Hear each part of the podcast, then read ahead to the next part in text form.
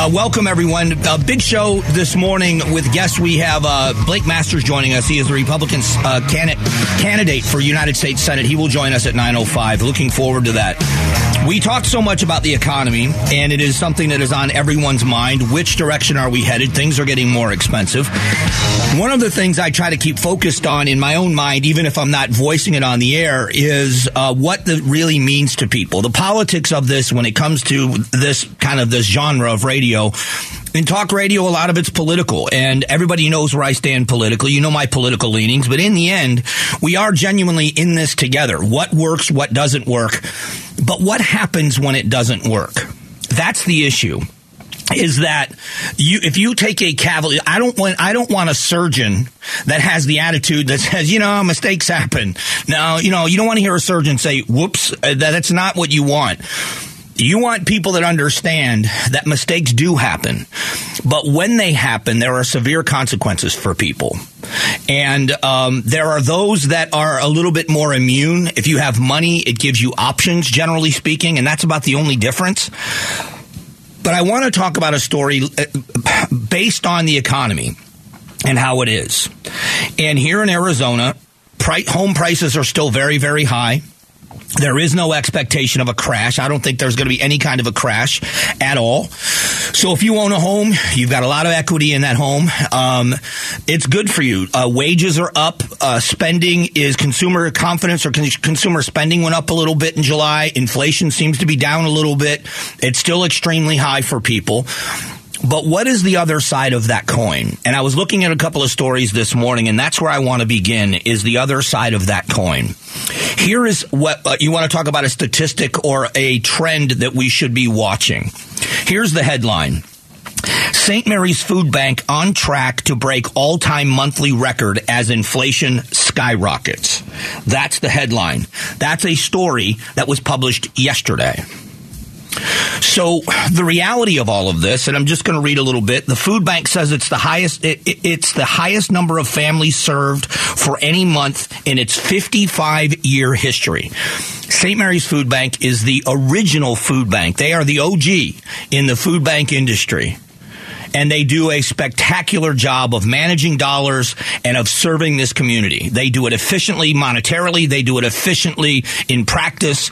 Um, and when they speak like this, I listen. The would-be record beats out distributions during the COVID-19 outbreak where unemployed, unemployment skyrocketed in the country. It also beats out the annual holiday food drives where people are waiting in long lines for Thanksgiving meals. During the pandemic, we saw an incredible number of people coming to us for help, and that started to get better. Now it's starting to climb again with this inflation. Never dreamed we would be here less than a, be here less than a year. We're back in the same situation we were. People coming to us asking for help. Tom Kertis, St. Mary's Food Bank president and CEO. So I want to start there. Frustration and despair as uh, as homelessness uh, as despair grow as homeless encampment in downtown Phoenix swells there is outside of the politics of this the nebulous conversation the um, sometimes it gets to be idiotic conversation of are we in a recession technically we are we change the definition and then we argue about the politics of a recession we can argue this politics all, all day long. The reality is that we are watching people at the bottom of the economic ladder that are holding on. And I'm not talking about people that will not work or won't go out and do something. We're talking about hardworking families that are trying to make ends meet and keep their heads above water are finding it impossible to do that. We have a housing shortage in the valley. We aren't really addressing that the way we should we are seeing home or um, uh, food prices, you know, the necessities going up through the roof. It's costing more and more money, and people are not making enough to keep up with that.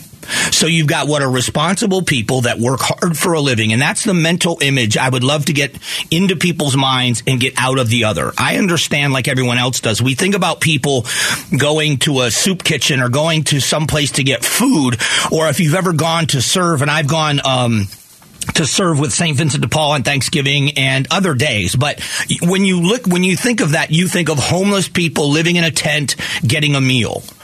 And I'm telling you that it is a family that's driving a used car that works very hard, that's pulling up, that realizes they don't get paid for another three or four days, and their refrigerator is empty and their kids are hungry. And there is more and more of that happening. And these are not people that behave irresponsibly. These are people that behave responsibly. So there's two sides of this that I want to focus on to start with. Number one is getting, well, I think the, the, the foundation is we get rid of the politics of it for a moment and we address the need. This is where when I, I extol the virtues of these organizations that work so hard when I talk about a St. Mary's Food Bank. I don't want to leave out the others. The United Food Bank in the East Valley does an amazing job. I've worked with them on a number of occasions. They are great people. If you live in the East Valley, they serve all over the state of Arizona, including up in northern Arizona, um, doing work with people that are hungry on tribal lands, and they are just great people. Um, you know, St. Vincent de Paul, I've talked about them, and I, I never talk about this issue without mentioning how much I've learned about the medical needs of homeless people and what they do at Circle the City. These organizations are organizations that I talk about because this is the way the problem is supposed to be addressed. And I'll give you an example. When the government does it, it costs a lot more money than it should and it's a lot less efficient than it should be. That doesn't mean that the people that work in the government don't care. It's the nature of the beast. Now let's take a look at just St. Mary's Food Bank. Every dollar you donate to them, they can buy seven meals because they buy in bulk. When you look at their rate of any kind of waste, when, when you know, even when, when perishable food items are donated to them, um, the, the level of waste is minuscule. It's the difference between a restaurant that is privately owned and a family owned business where the owner of that restaurant every single week is buying the food that they cook and managing waste because you understand that waste is lack of profitability. But in the world of helping um, hungry people like St. Mary's Food Bank does, or St. Vincent de Paul or United Food Bank, in the world they live in, they realize a couple of things. Number one, every bit of waste may mean another hungry person. And the other part of it is, is every bit of waste may be a resistance for someone to give next time. They understand that they live and they they succeed because of the donations and the kindness of people that also may be on some level hurting. So they are good stewards of the donated dollars they receive. They are good stewards in how they spend that money on the products that they give away. They are super efficient in the volunteers they bring in to help. We've done a couple with the Action Alliance. I did one where we packed emergency food bags at United Food Bank and emergency food boxes at St. Mary's Food Bank. The level of efficiency when you go to volunteer, they make it so simple for you to know that you're making a difference and see the accomplishments. They make it easy for the volunteers to come in and give of their time. There are people right now that can't give money, but they're willing to give time and they make it efficient for you to do that as well. So as much as I focus on what I believe are the political reasons why things happen, and I will argue about politics, I think it's only fair that we shed some light on the positive things on the other side of this. We've got a growing homeless encampment in the city of Phoenix. There's a story in here about San Francisco where they have a plan there where they move people in, house people, then they evict them and they kick them out, and then it's just this revolving door. And then a private organization like uh, St. Vincent de Paul, I'm just going to, I want to highlight something they do that I've seen and is an amazing program. Is yes, they have a day to day homeless shelter kind of a place where people can come and get toiletries and things of that nature. Uh, you can get a haircut there, which sounds silly and sounds frivolous unless you're trying to get a job and you have to look presentable to get a job. You can get clean clothing, a new set of clothes, shoes, They'll give people bicycles to get back and forth to work or to to um, to job interviews. But the other part is they have a shelter where they bring in homeless people off the streets, and there isn't a time limit on this, but it's always a progress where these people come in and they address the issues that got them homeless. If it's an addiction, if it's a legal matter, whatever it is, they help them overcome those issues and they move them through this process. And at one end of this building is a is a, a bulletin board and they call it the wall of keys. And it is pictures of former residents of this shelter that have now worked their way back into mainstream society and now have a place to live and they're self-sufficient. Now there may be some subsidies to begin with from, from St. Vincent de Paul, but they move themselves into self-sufficiency. That program is not the revolving door. That program is beginning to address problems. That's why when I talk about these private organizations, when I talk about St. Mary's Food Bank and St. Vincent de Paul and United Food Bank and Circle the City and these other amazing organizations that are alive because of your donations and I push us in that direction, it's because they're solving the problems. They are in the streets solving these problems more efficiently than a government program could ever solve it. That to me is the biggest issue. What are we doing to serve those in need and do it the most efficient way possible? So that's where I start this morning. And it's up to you. If you're able to look into these organizations and give, that'd be great. That wasn't necessarily the point. It was more about awareness. Those are the organizations that I believe are the ones that are making the greatest impact addressing these problems that we're all concerned about. Coming up in a moment, we are going to talk about a very sad story out of the Chandler Unified School District. It has to do with the rise in suicides in schools around. We're going to talk about this coming up in just a moment.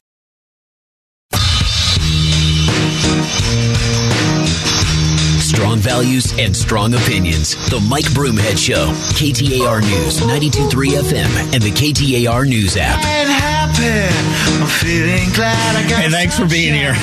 Appreciate you spending some time with the show. Um, we have got Blake Masters in studio with us coming up at just after 9 o'clock. That's happening in just a little bit. Of course, we're going to have Gatos join us on the Big Q poll question of the day in a few moments.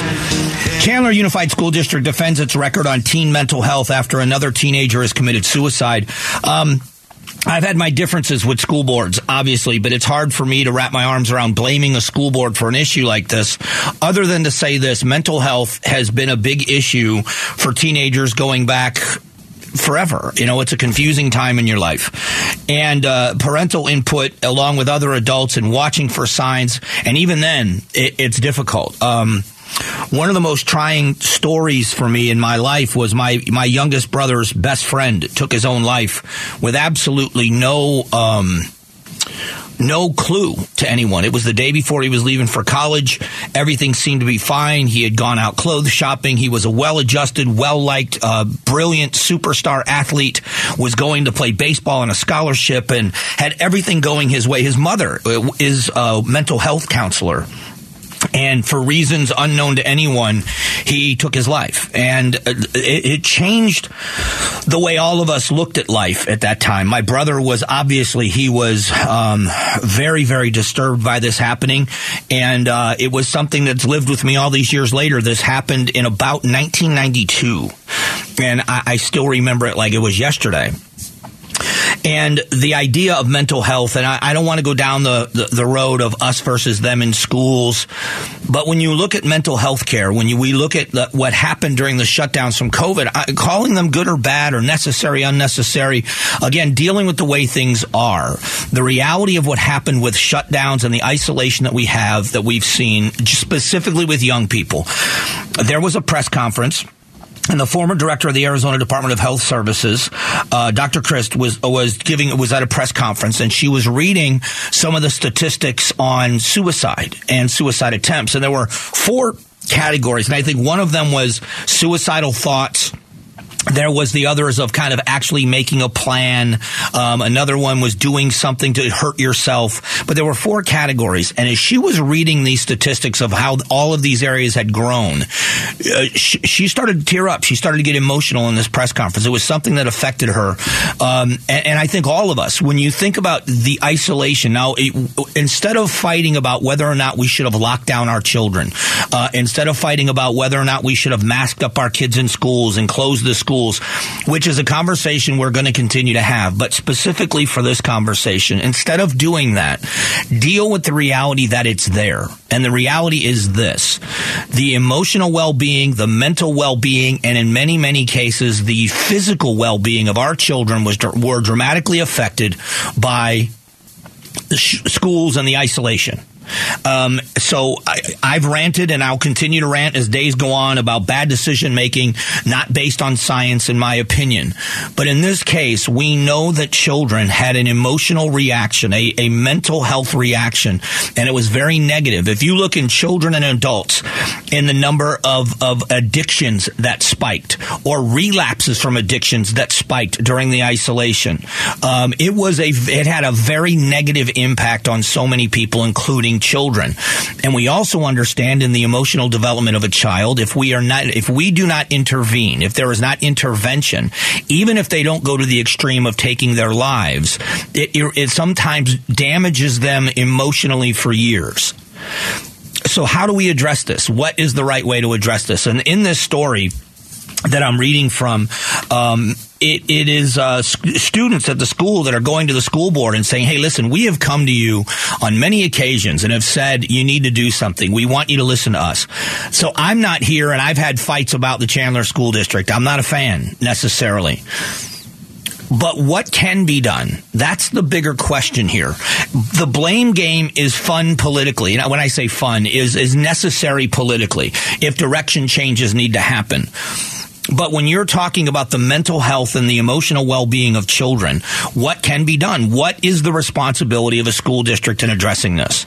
Now, we're going to hear about this big push, and we've already heard about this big push politically for a lot more counselors to be involved and counselors being brought in to help children um, deal with the emotional and all that's well and good but it's got to be more of an approach than the political approach and instead of school resource officers we need counselors and that argument is largely political. It should fall on deaf ears but we have to deal with the reality that we have children in our society that are hurting emotionally and some of them are actually attempting to and in very sad occasions accomplishing taking their own lives and it's it's it's something we have to address.